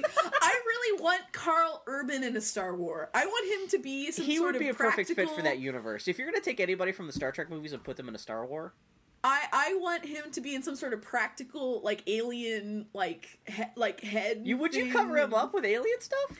I would like have his face free for expression. Like I want to see him mean mug, but I just want to show him he accidentally gets trans. He's he's playing McCoy, and he just doesn't know what's going on. He's just more like, oh my god, what the fuck is this shit? Uh, No, but yeah, Star Trek's in darkness. It's it's I it's. thought I enjoyed it more than the first one. Did you like Benedict Cumberbatch? Uh, I thought he was a totally fine villain. I thought he did a good job. I'm trying to think of anything else. About what happens in that movie? Oh, there's 72 missiles, And there's 9/11 imagery, and there's a big ship that blows up the other ship, and then Kirk spot uh, Kirk he die, and Spock's angry. It really felt like a, a kind of middling episode of a TV show. Yeah, Like, man, it's got Bruce Greenwood. Yeah, it, it had uh um uh fuck, I can't remember. I enjoyed it. It was a Yeah. good time. I liked the the the primitive alien race at the start of the oh, movie. Oh, yeah, how that was mostly weird white guys. practicals and shit. That's that's the thing. Hardcore Star Trek fans shit on J.J. Abrams, but he did a good job of making an like making two Star Trek movies that are entertaining to normal people, It- that's the thing. and that's, Like, mi- that in that's his itself is a minor audience. miracle. Yeah. Yeah, I mean, if you make a he makes Star Trek movies that aren't about talking, and that's hard to do. Well, that's I why so many that- Star Trek fans are pissed off about this movie because Yes, that's what Star. Trek eventually turned into. Is everyone That's just what like Star the Trek is. Yeah. You know, to most, to like past the original series, Star Trek is about ideas. It is a, a series of ideas and and values. And so it's interesting to watch that movie with Foley though, because Foley is a Trek nerd, Mhm. and um, more. She's not a big Star Wars person, but she's into she likes Trek, and she likes that movie because it dealt with the idea of early Starfleet dealing with the conflict between um, a militaristic and exploratory uh, institution. That She is one thing that. they do very much pay voice to is well that's what uh, uh, Simon Pegg's character Yeah. he he he quits the he essentially quits the movie early Yeah. on because he's like we're explorers and they actually you know he he, he puts that whole thing in a very specific More phrasing, importantly, yeah. the Starfleet uniform, the dress uniform, is nice. I saw- uh, people are complaining about that because it's so militaristic and and, and previously that- that Star makes Trek sense. like their the Star Trek dress uniforms is usually like a dress with gold lame with like a flower and like a like like a fucking feather sticking out of like a like a looped hat or something. You know, it's like fruity weird shit. Yeah. to me in that moment it made sense if a person was trying to bri- like trying to drive it in one direction and if they had any sort of sway that it would this would be the moment where it stops being like consciously militarily driven and turns into something different Yeah. So i Good really scenes liked though. it I like when the Enterprise is flipping upside down and everyone's flying around and it's all like it's it's a fun dumb popcorn sci-fi movie which again is what i want more of and if i can get a star war that's that i'm quite happy with that Where, where, did, did, did you was the the Kirk's uh, dying scene was was was that affecting? um Because that like well, it's an inversion of uh, everyone's most like Yeah. the most emo- emotionally potent like old Star Trek moment of, of Spock Yeah. dying. So I don't know Yeah. if Kirk dying had had as much of a charge for you as the as as as the original version did for everyone else. I in I here's the thing about those movies. I really like Kirk. Um, Spock just bounces right off of Oh me. no, but it's that's what I'm saying. But it's Kirk dying. Yeah, so what I'm uh, uh, that that scene too. I really thought that Chris Pine did, does a really good job in those movies. It's just You just don't care about. Spock's reaction though. Man, do not. As soon as soon as it became the Spock show, I was like, it does turn into Spock's vengeance hour or after he Mm. dies. Yeah, so you like it would have been just as fine for you if if Kirk were dying and he reached his hands out to the glass and there was no one there, but he still had the same scene. He's just kind of talking to himself. Not quite, but close. Yeah. So okay, okay. anyway, but that's the good. I'm glad, I'm glad you like, watched Annie. Um, regardless of what Star Trek fans think of that movie, I'm glad that you uh able to watch a Star Trek movie and you had a good time. I, you know, it was is- perfectly goofy, good fun. But most importantly, it made me excited for Star Wars because I was Yeah. like, J.J. Abrams, you know what? If he can do this for a property that he admittedly is not a huge nerd for, I can only hope that. And like I said, That's- it feels like practice Star Wars. I'm going to be curious to see how. Yeah, uh, it's yeah, it'll be interesting to see what happens. 'Cause Yeah, when- when, when he actually people- cares about the material. when people who worship a material are allowed, and what, that material is formative to them, are allowed to play with it. Yeah. It is either really great or really bad, and See, nothing in between. Did you see Super Eight? Because I have a whole thing about J.J. Abrams and, and how how I'm kind of worried about that because Yeah, because I know that that was something that you did not like what he did with yeah, something that he was dedicated I, to. I, I, I, he, I, I, don't doubt his enthusiasm for the materials, like either like Star Wars or like Steve Spielberg stuff, like what he did with Super Eight. It's just he fucked up Super Eight where he got some of the t- basic tonal stuff completely wrong in a really weird way, yeah. and uh, I don't know. Who knows what he'll do with Star? Well, here's uh, my counterpoint to Star that. Wars, but yeah, What J.J. Abrams proved he can do it with Star Trek really, really well is that he can do goofy, fun ensemble archetypal that's stuff. yeah, yeah, yeah. At least he has a feel for that. I still, you saw Mission Impossible three. That's a liked it. great fucking action movie. Yeah. Even you know what? Everyone keeps on talking about Super Eight or Star, or Star Trek. If you just told me the guy who direct, if you just told me if I didn't know who directed Star, Mission Impossible three, if you just told me he was doing a Star Wars, I'd be Yeah. down with that. Just from at least from an action character point of view, would be uh, pretty interesting. But yeah, I don't Yeah. know. So this kind of takes us to our next bit of Star Wars news, and then we'll move on to other business. Star Wars set leaks this week showed a Tatooine trading port, a giant pig monster, and the Millennium Falcon being built. Uh, did you also see that like J.J. Abrams crudely Yeah. photoshopped him in, in into every picture with a hammer and nails, pretending that he was building it all by himself? I did really like J.J. Abrams' response to these leaks. That you know what? That was just as cute as anything else. Yeah. What's really funny is that the first time I saw it, I didn't get it. I was like, "That's weird." Well, no, you have Get to be that life. that much of a nerd to be. Yeah, exactly. Well, the yeah. second time I looked at it, I was like, You're like, oh. oh. So yes, J.J. Abrams' response was to write a little note to post to Instagram. This thing like, I hate it when people have these like come up with these spurious rumors, like the Millennium Falcon is in Star Wars, and it's on his stationery, sitting on the uh, holochess. Yeah, like, which is very Star cute. Wars. I wonder if actually they only uh, put it on the holochess table because it looks like, uh, assuming those set leak pictures were actually like recent, like within the last week, it looks like they're still just in the middle of building the Millennium Falcon. So, oh, they're also, you know, the interesting thing is they- are filming all the interiors too. So it's not just going to be like people standing outside of. It seems like the Millennium Falcon's actually going to have a big. be uh, a set. Uh, yeah, it's going to be a big, big thing in the movie, which we haven't Yeah. really seen uh, the Millennium much of the Millennium Falcon since actually The Empire Strikes Back. The Millennium Falcon only showed up for a couple minutes in Return of the Jedi, and when it was, it was a matte painting from the outside. Hmm. Um, that was the other thing too, because um, uh, back when uh, uh, George Lucas started making The Empire Strikes Back, he thought he was going to make a shitload of Star Wars sequels, not just two, and so that's why he built like a full size Millennium Falcon uh, uh, replica because he Mhm. thought he like uh, the, the the the cost for building that would be offset by the fact that like they're going to make like five or six movies that you're going to require the Millennium Falcon for, and they only really used that uh, Millennium Falcon for The Empire Strikes Back. Uh, they actually built it so it could be uh, uh, disassembled into like ten pieces and stored, put into storage, and brought back out and reassembled very quickly. And uh, for the even for Return of the Jedi, they only had one scene that wound up being a deleted scene where they used uh, they only they only used part of that Millennium Falcon set. And uh, so I'm assuming it looks like they're building the whole set again. So I'm assuming like you'll see be seeing a lot of the Millennium Falcon throughout the next three movies. But I'm just yeah. excited. The more practical shit, the better. Well, that's, the other thing too. So they got a whole Millennium Falcon. They're building the whole interior of the Falcon. Um, yeah, and the the, the desert set. Uh, Yeah. yeah. it's a whole trading port. Yeah, did you see like the, the, the big pig monster? I'm trying not. I really am trying to go into Star Wars seeing and knowing as little as possible, which I may as well just get off the internet for the next couple of years. You know, the weird thing is the pig monster does have a lightsaber, That's a really good joke, Bill. I like that one. and he does have a sign around his neck that says "Son of Skywalker," which is super cryptic, and people are trying to figure out what does that? No, but yeah, it's like a little uh, Tatooine trading port. Uh, the other thing too is there's a big gate for this Tatooine trading uh, uh, market uh, that is directly taken from an old piece of Ralph McQuarrie uh, uh, art for like when he was Aw. designing Jabba's palace. yeah. That specifically, it's taken straight from there. The and uh, I, uh, in the same uh, uh, soundstage that they're building the Millennium Falcon, it seems like they're also building a, a new X-wing fighter type ship, yeah. and it's definitely it, everyone think at first everyone thought it was a Millennium Falcon, but if you look at it, it's act, technically it's not the Millennium Falcon; it's a different kind of ship.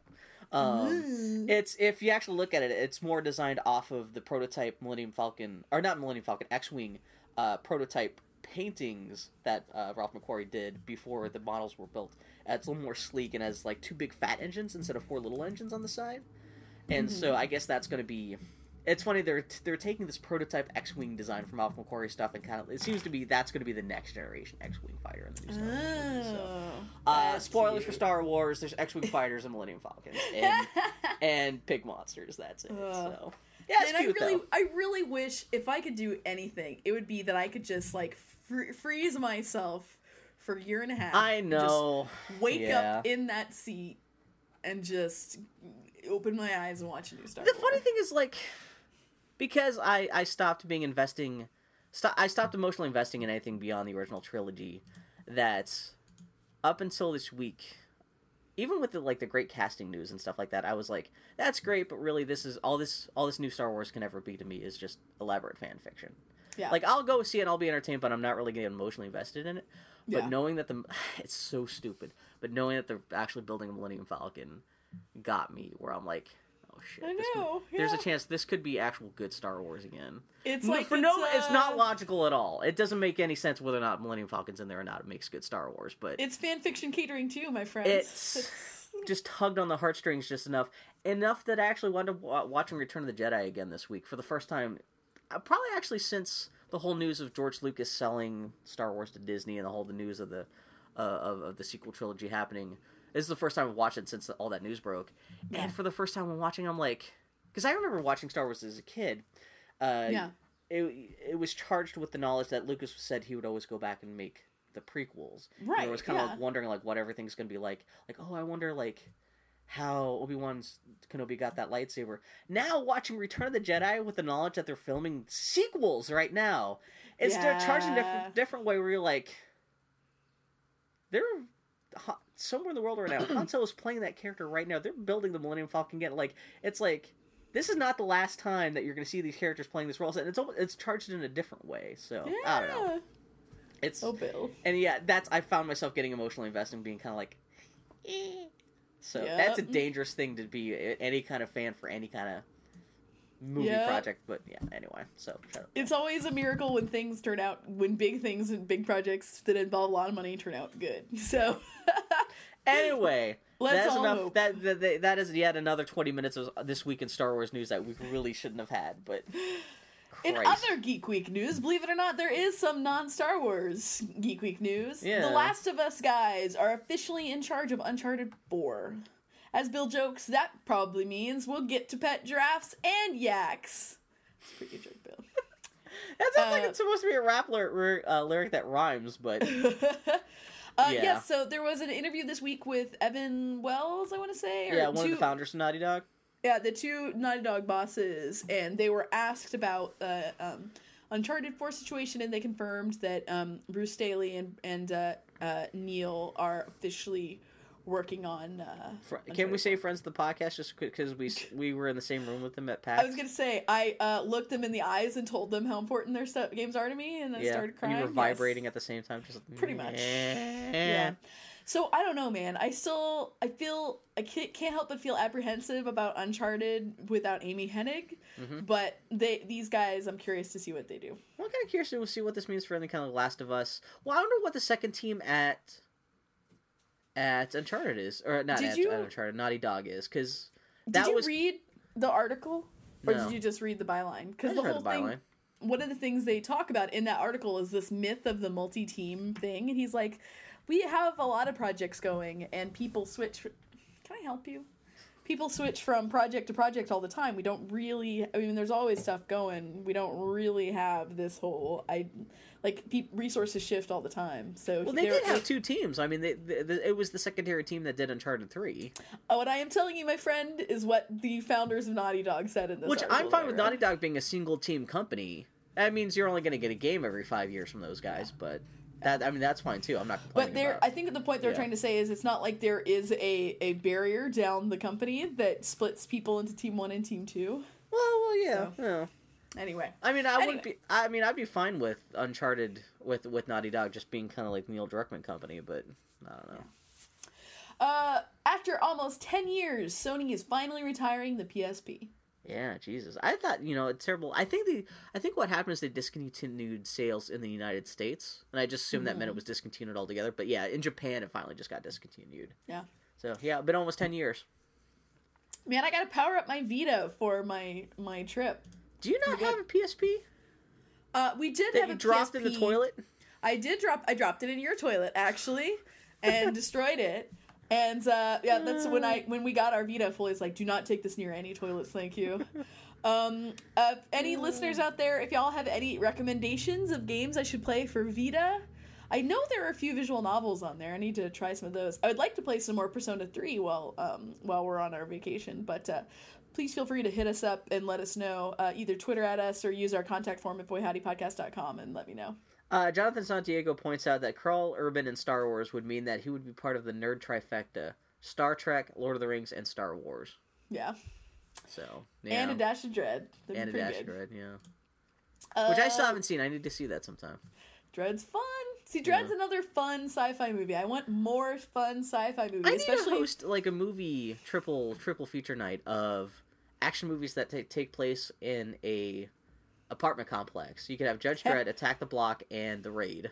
Yep. Oh Yeah. man, I wanted to see the raid too. When does that come out? Gotta watch that. I Shit. thought that was I thought that was at least showing at like uh, part of like the, the Pacific Northwest Film Festival or something like that. Yeah. I don't know. I know it's actually been in some cities. It's it's actually been out. You know, in in normal distribution uh, distribution. But yeah.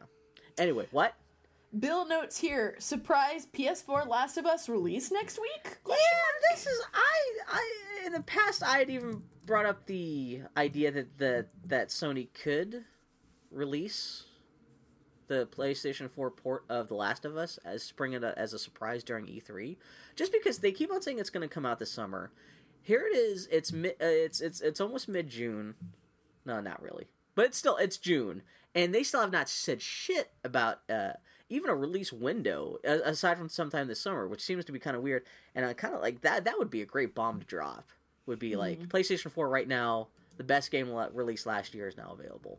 Yeah. Um, and there was something I forgot it was on NeoGaf or something like that. I think some kind of German website had leaked something about the pre uh like a they they had said that the release date of uh The Last of Us would be was it June 13th and suggesting would be a surprise end of E3 uh, release, which would be great. But if if it were just a digital download, I could see Sony being able to do that. But I don't know how you would do that with re- uh, with a retail release. How could you surprise release a game like that? Apple does With- it all the time with their products. Yeah, but Apple can distribute a lot of their stuff at first through their own stores, whereas with The Last of Us, like especially if the game's coming out next week, Yeah. it would have to already be in retail channels, or at least like you know SKUs would have to be reserved, and Right. So so somebody would have figured out before now. But yeah, again, if we're just digital download, that's a different story. But yeah, I don't know how you get that out to stores without somebody figuring that out and actually leaking it and friend. confirming it ahead of time. Uh, so I still would be perfect. I would love to see that, but yeah, who I don't I don't think it's necessarily that feasible. But I can't wait to weep uncontrollably, be Yeah. wrecked by shuddering weeps by Last of Us again. I'd just be It's very curious to see what that looks like next gen if it gets that much of a graphics bump. Yeah. It'd be. I'd rather play that over the. I tried to play more Watch Dogs this week. Yeah. Oof, that game was not again not terrible. It's just again just open world stealing cars, climb a tower to unlock special features in that corner of the universe. Yep. So I don't know. Yeah. Uh, Lego Science. Le- excuse me. Let me start that sentence again. Lego Lady Scientist sets coming this August. Yeah, so um, uh, Lego has their ideas project where people can submit suggestions and they will be vetted by Lego and possibly released. This is from which the Ghostbuster set came from, the Minecraft sets came Yeah, from. Lego and now- ideas. Yeah. now they're um now the uh this set of female scientists will be released this uh, fall just in time for conley's wedding i can get her a lego paleontologist and dinosaur skeleton Yeah, so uh, they haven't still specifically mentioned how many of these uh, sets are they going to put out and stuff, but yeah, d- just uh, Lego female scientist paleontologist yeah is fantastic. Thing. I didn't realize until uh, hanging out with Jimmy and Conley last night. I didn't realize they were both really into Jurassic Park, especially Conley. that their their wedding is on the release date of jurassic park the book november 7th is not only n7 day it is the release date of jurassic park Yeah, the they were book. ta- they were joking about that last night. Yeah, that's uh, Jurassic Park was a pretty good movie, and I love dinosaurs. You still there? yeah Hello? Okay, sorry, my, my my Google Hangout picture just went crazy for a second. But yeah, no, I love dinosaurs. I you know I'm still I'm still retroactively disappointed because I thought Jurassic Park would be more about giant dinosaurs rampaging, and you do get a T Rex eating people, and even in the second Jurassic Park movie, you do get a T Rex going through like San Diego chasing Japanese tourists, which is hilarious. yeah But it never, never Jurassic Park movies are never quite. This is the thing where I specifically take something that our listeners, like two listeners, love, and go, Mhm. eh. i always like jurassic park and you can go fuck No, I don't think it's a bad movie or anything like that. so I, i, didn't just, get to see it until very much later yeah, So I clicked on the to the original Lego ideas submission, and what's great is that this is not just a female scientist minifigure set that they had suggested. yeah. It looks like that's what they're going with, but they had suggested a whole bunch of um, oh yeah, a, whole, figures. there's a whole thing. Yeah, They suggested the astronomer, paleontologist, and chemist, which is what is implied Lego's coming out with. Um, Mm-hmm. They also she also submitted a falconer, a geologist, and a robotics engineer, Yeah. a zookeeper, a judge, and a mail carrier, and a mechanic, a firefighter, and a construction worker. Which is funny because most uh, the most of the ones the minifigures that are really dressed up like the firefighter and stuff, the only way you can tell they're females because they have like little eyelashes, oh yeah, which is great. You know, it's not, it's not like they need tits or anything like that. But yeah, no, that So that's great. It's all it, they really did propose a very comprehensive lines of female just badass More robots. broads. More Falconry. You got a lady with a little falcon on her arm. Come on. Yeah. Who the hell Pretty thinks good. that? I whoever actually did the Falcon thing, whoever submitted that to Lego, they deserve a goddamn award. That is. Yep. Oh my god. Pretty damn good, my friend. Have you ever done falconry? You think it'd be worth it just so you could buy a big leather gauntlet? Oh, have I personally ever done falconry? Yeah. Um, I have held a falcon before, both Yeah? at zoos because I, as a kid, I was a, a constant consumer of zoos, Renaissance festivals, and Yeah, theme parks. I have kid. interacted with a number of falcons in my day. Thank you. Also, um, Fort Leavenworth, Kansas, is near Kansas City, where they actually, when I was a teen, when I was a, a kid in Kansas. Uh, they had a big movement about um, having peregrine falcons in Kansas City to control the pigeon population. Oh, okay. So I don't know if that's still true, but yeah, I had a falcon-rich childhood, actually, Bill. Doll. Yeah. So Oh man, I, I just uh, for some reason I'm suddenly reminded of the fact that I get a chance to talk about Sailor Moon in their Geek Week review. did you watch Sailor Moon? Sailor Moon's on Hulu right now. Sailor Moon's goddamn cute. I only saw the first episode, but it's it's it's pretty cute. Is this the new Sailor Moon? No, this is the old Sailor Moon. That's like Yeah. I guess it's for the first time presented in the United States, uh, unedited and subtitled. Mm. And uh, oh, why am I bringing it up now? It's cute. Do you have any interest in seeing Sailor Moon? Anime bounces right off of me. I know me, uh, me, me, me too, more or less. But it's just interesting to see the genesis of. I know so many ladies who've been affected by Sailor Moon. It's kind of interesting to go go back. Yeah, you can kinda- argue that Sailor Moon is a part of the cultural canon for a certain generation. Yeah, exactly. and it's weird too because uh, I know so many people who, especially uh, uh, slightly older women who who were really affected by Sailor Moon, and I, for some reason I assume that meant they must have grown up as as children with Sailor Moon, which that I always thought that meant Sailor Moon must have come out in the early '80s. No, it only came out like in the mid '90s. You know, that's how I feel about Firefly. Yeah, I know, like Bill. I always assumed you watched Firefly when you were like five years old. That's why I liked it so much. Hey, don't stop the signal. the guy who directed the last few Twilight movies is going to make a live action Beauty and the Beast movie for Disney. who plays Who plays Beast? What? Yeah, no, it's oh man, it's. actually, if it were Practical Beast, I could like. Well, I'd want it to be like pseudo Practical Beast. If you say Tom Hardy, I'm gonna fucking hit you. No, Tom Bar- uh, Tom Hardy isn't quite right for Beast. Because I wouldn't believe him ever turning into a prince again. Who would I want to be? He'd make a better prince than the actual prince at the end of the the, the, the anime. This Hmm. is specifically supposed to be, uh, it's it's a, it's actually not just a live action Beauty and the Beast, but it's supposed to be based off the cart. Like this is Disney's first attempt, first attempt at just flat out saying we're going to make a live action adaptation of the cartoon with all the same songs and everything. Oh really? Yeah, speci- Oh, although they said specifically this is going to be more based off of this stage show, which you know contains all the songs, but also has a few extra ones to kind of Yeah. pad it out to actual like motion picture length. Because I, I think most Disney animated features are like eighty minutes long. This is going to be uh, a little bit longer. So. Wow. I did So yeah, so like that's what I'm saying. It's not just going to be a vague, assuming that they're going to try to create a beast that like is either going to have to be CG or prosthetics or something like that's going to be the big hulking beast. It's not just going to be Ron Perlman like you know cat makeup. Um, yeah. Isn't Disney also doing a remake of Cinderella?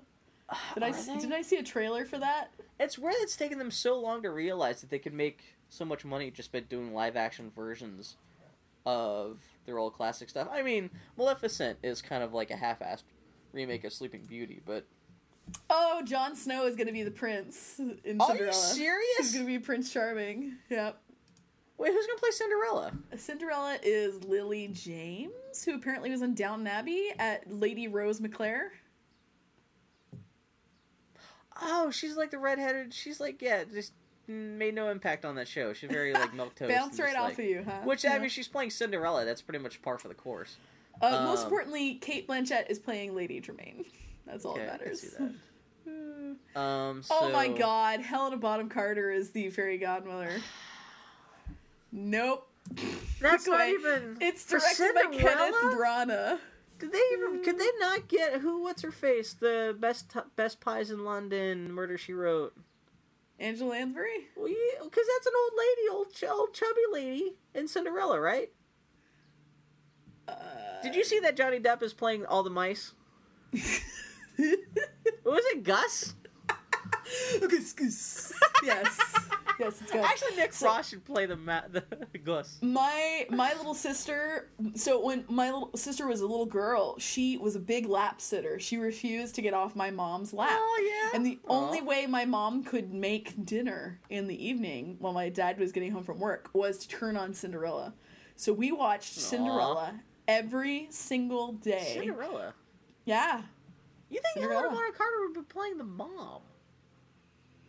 No she's playing the fairy godmother dude why not What the fuck?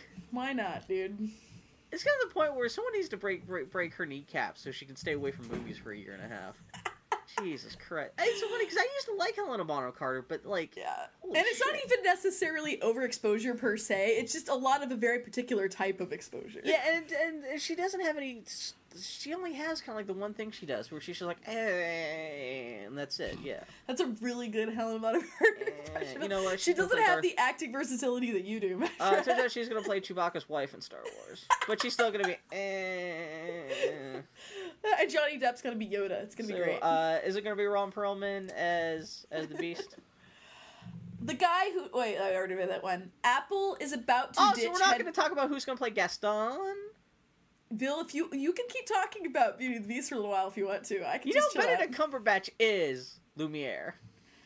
Who did Foley pitch? Foley did actually pitch Benedict Cumberbatch as someone in Beauty and the Beast the other day. Who Oh, did he really? pitch him as? There's not that many characters in Beauty and the Beast that you know. Is he gonna play Miss Uh, Potts? Maybe the Chifforobe. I don't know. I don't know. Mostly I just wanted to use the word Chifforobe. So What's what's the old? Is it silent or black and white? The old live action Beauty and the Beast, where it's like got the hands holding the the the, the torches, the the candelabras and stuff. I have no idea what you're talking about. Oh, that's it's it's it's a it's a it's a famous piece of like old gothic filmmaking of just Mhm. yeah like uh, I think it may be silent yeah black and white uh, Beauty and the Oh. Beast that that that movie has like warped a lot of like movie production designers and stuff. Yeah, it's it's it's weird because like a lot of the uh, architecture and stuff in the house is made of uh, human limbs and stuff like that. Oh, that's Like- great and fucked up. Like the candle holders are actually human arms. Like it's not like it's it's it's it's uh, you don't know whether or not it's actually human arms, cut off human arms or anything like that. But like they're shaped like hands and stuff like that. The castles Well, kind of like very Is it the implication like that this spell like or something like that. Yeah, it's really weird, almost like magical realism, kind of like you know Pan's Labyrinthy kind of weird shit. Yeah, but you know from like you know kooky. like a hundred like eighty years ago. Yeah. So. So the rumor is that Apple is about to ditch headphone jacks altogether. Yeah, so something about they but just bought Dr. Dre's Beats headphones company. Uh-huh. And I guess their plan is that came out this week is that they want to ditch headphone jacks altogether and so they want to create uh, they want to use the Beats company to create a new line of headphones that will connect to your Apple devices through the lightning port. Do you have any devices that you have a lightning port?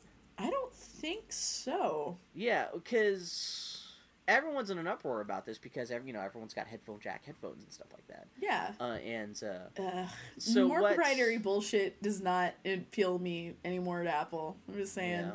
Well, Apple's Apple's argument for this stuff is that um, this would allow them to it would be digital digital like the actual sound files will be digital sound files rather than analog sound files Mm. and this would also allow them to create headphones where uh, you could have like a little control device actually on the headphone cord rather than just controlling the volume and skipping tracks and going backwards on tracks you could actually like con- like do more comprehensive like you know just controlling your ipod stuff just remote Sure. control through your headphones and also you'd be able to charge your device while you're listening to it too at the same time ah. which doesn't make sense because if it's a portable device who cares? Yeah. but i could see in a macbook or something like that. That would be a different thing. Um, but oh no wait. That doesn't make any sense because your macbook would be plugged in the wall. I don't know. Whatever. But yeah this is this sounds like a- yeah, apple's uh, attempt to kill headphone jacks. We are about to exit the portable Mac ecosystem. Our iPad collects dust. Um, Foley is about to switch her iPhone for an Android. yeah a lot of people And, find uh, androids. Shit I'm just we're about to get out of there. I just can't afford to play this game anymore. I love Apple and I'm gonna keep my Mac computer and I am gonna probably still noodle around my iPad, but I just can't afford to play this game anymore, my friend. Yeah, I'm just invested just because I am invested, literally. Well, that's the thing. The thing, but yeah. The thing about Apple is they get you in, and like I love being able to push shit from my Mac to my Apple TV and blah blah blah blah blah. But I, I can't I can't afford to play the por- Apple portable game anymore. Come to Boy Howdy for our insightful commentary about Apple blah blah. or come to Boy Howdy just listen to us talk about Legos incessantly for Yeah, twenty exactly, minutes on the hour every hour. Is- Finally. I mean, when you think about it, headphone jacks are pretty goddamn ancient technology. Oh Like, yeah. Oh yeah, I can totally see how they are like, well, what is the new innovation we can bring? Yeah. Like but- we there's screen we can only do so much, this, that, the other. Headphones seem like an obvious extension of that. I totally Well, get it Josh also pointed out too, as in terms of miniaturizing devices, headphone jacks are a huge obstacle. Yeah. Because they're so big. Yeah. And so he's pointed out that like the last couple versions of the iPhone, the only reason the iPhone's been as thick as it has is because it needs to, you know, make extra space for this, you know, this big, relative, relatively big round headphone jack port at the Right. bottom of it. So if they can get rid of that, then they could, it, iPhones and everything that can actually get start getting even smaller. So Yeah. I don't know. Yeah. Anyway, anyway, anyway, go ahead, go ahead, go go go go. Uh, finally, closing out, rounding out the Geek Week in review. Nerd. Bill Watterson came out of retirement this week to draw artwork for three Pearls Before Swine strips. Uh, supposedly only because the creator of that strip had made self-disparaging jokes about how much better a cartoonist Watterson was than him. Once again, Bill, did you not read any of the things? Actually, no, read what happened? How did wait? How did I get this wrong? No, it's not that you got it wrong. What happened was um, uh, a punchline of a Pearls Before Swine strip many years ago was that uh, Many years wh- ago? Uh, yeah, Oh, I was thought it was like super recently. Okay. No, many years ago, the punchline was that the artist was out at a bar and said, "Oh," was talking to this beautiful woman and said, "Oh yeah, I draw comic strips." And she asked which one, and he, rather than saying "Pearls Before Swine," he says, "Oh, Calvin and Hobbes," and it gets him laid. And and so he had sent this to um uh to Bill Watterson just as like a hey thanks for inspiring me and all that Yeah. you know sorry for the kind of cheap joke but I'm just saying and um yeah, and uh, many years later, he managed to get in touch with Bill Watterson, and they uh, collaborated on this strip. The punchline of these strips is that the artist of Pearls Before Swine cannot draw, so a quote unquote second rater could draw better. And uh, yeah, sure enough, Bill Watterson d- draws the second grader stuff. And what's most impressive is that with the deadlines and everything of this stuff, you have to have the stuff drawn like two months ahead of time. Yeah. And they managed to keep this quiet until after the installments were done. Well, I said that Bill Watterson, he's he's, an, he's enough of a hermit that he didn't want to talk, communicate directly with this guy through phone or anything Yeah. like that. Yeah. And he didn't want to like scan the strips, so he had to mail his strips to the Pearls Before, Before Swan Yeah. guy, so he could actually Yeah. submit the artwork. Yeah. And I love that even when he's trying to like help out a guy, he'll still be a cranky guy. Doesn't want to actually communicate with the dude. yeah. Um, But yeah, no, But- it's it's funny because I saw people uh, when the first strip went live, maybe like a week ago. I saw people kind of like there were some there were some rumblings on Twitter where people were like, if this guy's trying to draw like Bill Watterson, he's doing a pretty goddamn good job of it. And then Yeah. yeah, two more strips came out. and Everyone's like, "What is going? on? This is a little weird here." And then yeah, just yeah, the official yeah finally came out. Like, yeah, okay, which is cute. I'm glad to see Watterson's you know doing something that's not just him in a locked room Yeah. being all JD Salinger about shit. I don't know. Yeah. I really do like my favorite comment on the whole thing was actually Calamity John, who uh, said, "I feel like Bill Watterson returning to draw Pearls Before Swine is some genuine monkey paw bullshit." That's what. I'm, the Pearls for Swine Before Swine is not not necessarily a great comic strip. Of all the things in the world to come back for, yeah, no, My- it's My issue is not the the quality of Pearls Before Swine, but of all the things that I would want Watterson come draw, it wouldn't be just the single panel kind of random humor. Uh, Like, how uh, about uh, Penny Arcade's E3 reaction strips this week? You- you're right. I would rather he draw that. Spaceman Spiff says this. Thanks Oh, for I putting in perspective, Spaceman Bill. Spiff. You know, that's even just a great phrase to say. Is any excuse It to say is. Spaceman Spiff? It is. This is true. Ah, so Hey- do we have any E3 uh, predictions or anything this week? Uh, you know, I'm just curious to see what the heck we hear from E3 because it's been kind of quiet. No, on it's the been gaming super front quiet, for yeah. a while.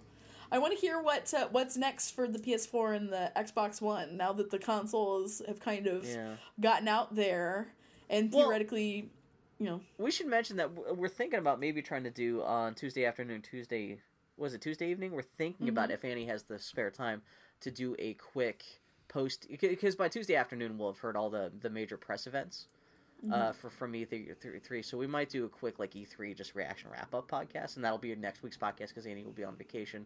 Uh, and then week after that, I can talk to uh, boy both uh, Grumpy Turtle and a, I Hate DRM had asked me if they, they wanted to uh, come in and co-host on the show, and I just might end up doing that, but I'll have to figure that out later. But yeah, so there's a chance uh, next week's episode will be super early, and that'll be here like two days from now, maybe.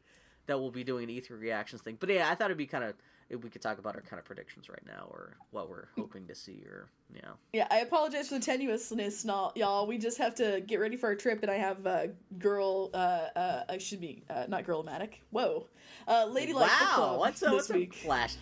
Flash? I know, right? Oh Jesus God. Christ, Blast a decade blast. ago. Woof.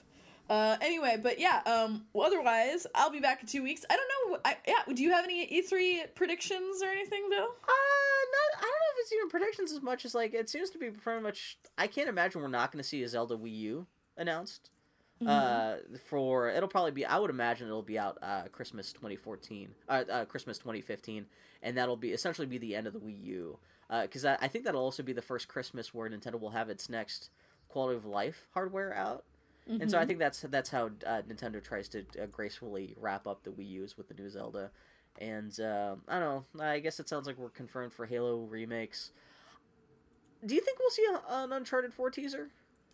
I don't think so. You th- you don't think so? I mean, if I mean, was it was it last E three that they showed off, or was that was that like last fall that it- they showed off the pirate theme? PS, it was the PS4 launch when they showed that teaser.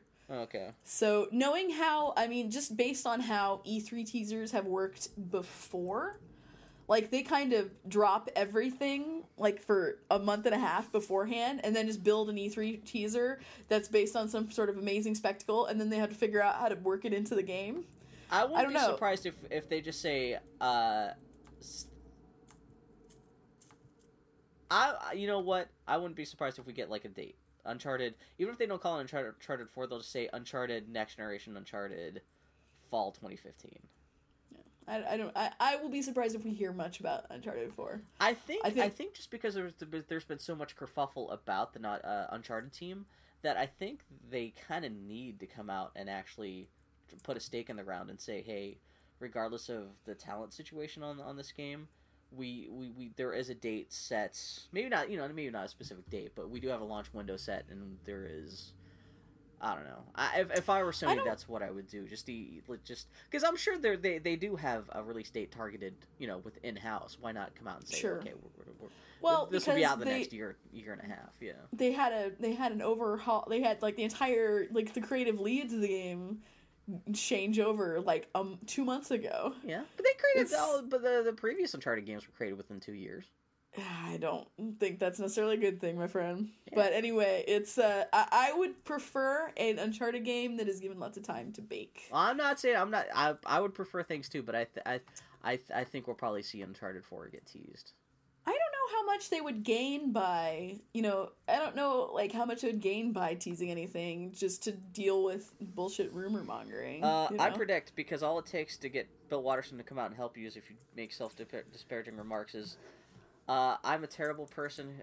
I'm terrible being the star of a Mass Effect game. So Bill Watterson can make some phone calls, and so Mass Effect Four is not only announced this week but also starring uh, Bill Shep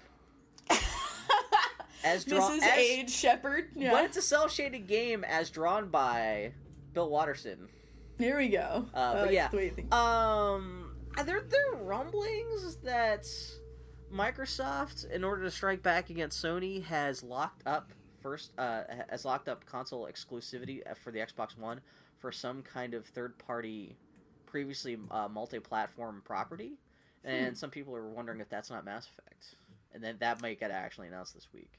Which would be interesting because the first, Yeah, the first, the first Mass Effect was, was, yeah. exclusive. So at least Huh. there, I think that's actually what a lot of people are judging that based off, just by because there is a previous history between EA, Bioware, and uh, Microsoft. But you know what? I, as much as I love Mass Effect, I think Mass Effect we probably won't hear about that until next year. Yeah. I don't know. I want less teasing. I, in a perfect world, I want to hear a lot about games that are coming out this year. Yeah, but that's I, I, I love that. Just no assume that like no, that's that's every, every cool thing you're going to hear about this year is going to be 2015. Mm. Uh, well, the, the other interesting thing is that Nintendo has dropped hints that they're going that they've got some kind of uh, 3DS and or a handheld thing that they're going to be spending a lot of this E3 talking about, and. Uh, I'm I'm kind of wondering if it's not if it's just a 3DS game. I'm wondering if they may just be a port of Majora's Mask, the the the other Nintendo 64 Zelda game. The only thing that makes me wonder it may not be some kind of revision to the 3DS hardware or something like that is Nintendo's when they announced their their, their projections for their what what they what they thought their earnings would be this year. Their projections for their 3DS sales were really fucking weirdly low for this year compared to last year mm-hmm. which either suggests that they think they they, they would be hitting uh, market saturation for the 3DS way sooner than you'd think they would, because you know you'd think after you know like you'd, you'd want a gradually upticking sales for a piece of hardware like that. But they're they're mm-hmm. actually predicting that they're going to be selling less 3DS hardware this year than they did last year, and I wonder mm-hmm. if that's because they may maybe uh, be announcing a new version of the hardware that will I mean, it still may be called a 3DS or something like that. But the the 3DS as we know won't be selling as well this year, just because. Who knows? Well, I don't know. So that's the only reason why I'm thinking that maybe there's a chance there could be some kind of hardware thing that Nintendo does. Probably hmm. not. I'm probably completely wrong, and it's probably not going to be Majora's Mask because that's wishful thinking. Because that's my favorite Zelda game.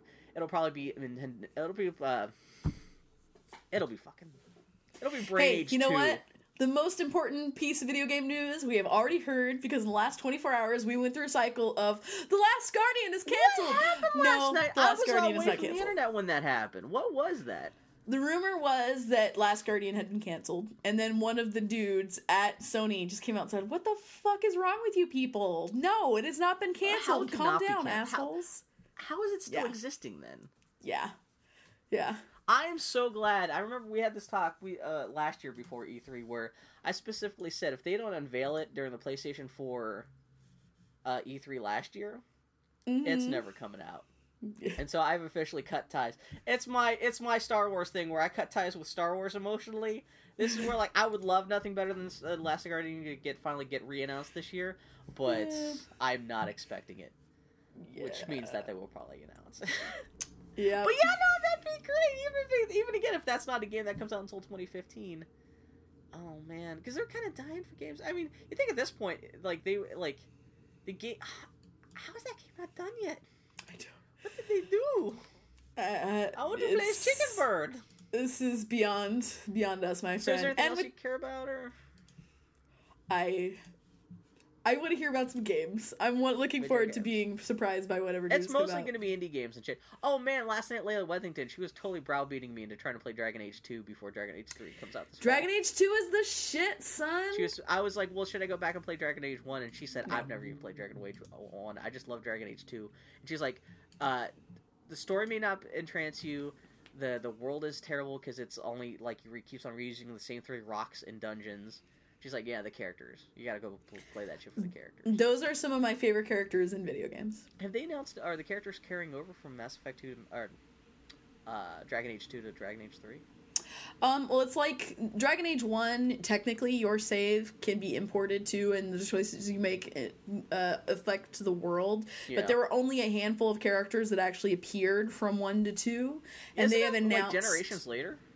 No. It's Oh, all within it the? Oh, okay. like the first like couple of years like oh no probably like a year between one and two Yeah. but um, and then two takes place over the span of two or three years um, and three seems to be pretty hard on the heels of two uh, you have a character who is just a um, framing device character from two is one of your companions in three Oh, okay. um, there's a companion there are a couple of companions from one who return in two and there's one of your companion characters from two is a companion in three so but yeah two is Confusing. like those characters man Varric and and uh isabel and Aveline they're Yeah. some of my favorite characters in video games Well, yeah, I, I was thinking without uh, assuming there's not going to be that much to play this fall, like uh, this might be a good time to catch up on Dragon Age. Yeah, um, uh, they uh, Bioware has been doing all sorts of teases for Dragon Age three this week, and I they've been talking about character reveals in particular, and I'm really excited about my future boyfriends and girlfriends. It's gonna be so good. Uh, when, uh, Dragon Age two, who did you play as? well, you only play as Hawke. Yeah, Your did you play as dude, is- dude Hawke or Fem Hawke? I play both. Okay, because Leia was talking about uh, she loves you know FemShep like any sane-minded person, but she she said she actually really enjoyed the uh, voice acting for them uh, for the dude Hawke a lot more. FemHawke's voice is pretty atrocious. Yeah, that's that's. I do not recommend that. And also, she has this annoying animation when she ro- walks. Her hips swaggle. It's really distracting and shitty in oh, Dragon Okay, Age Two. yeah, So, fuck Lady yeah. Hawke. Yeah, yes, exactly.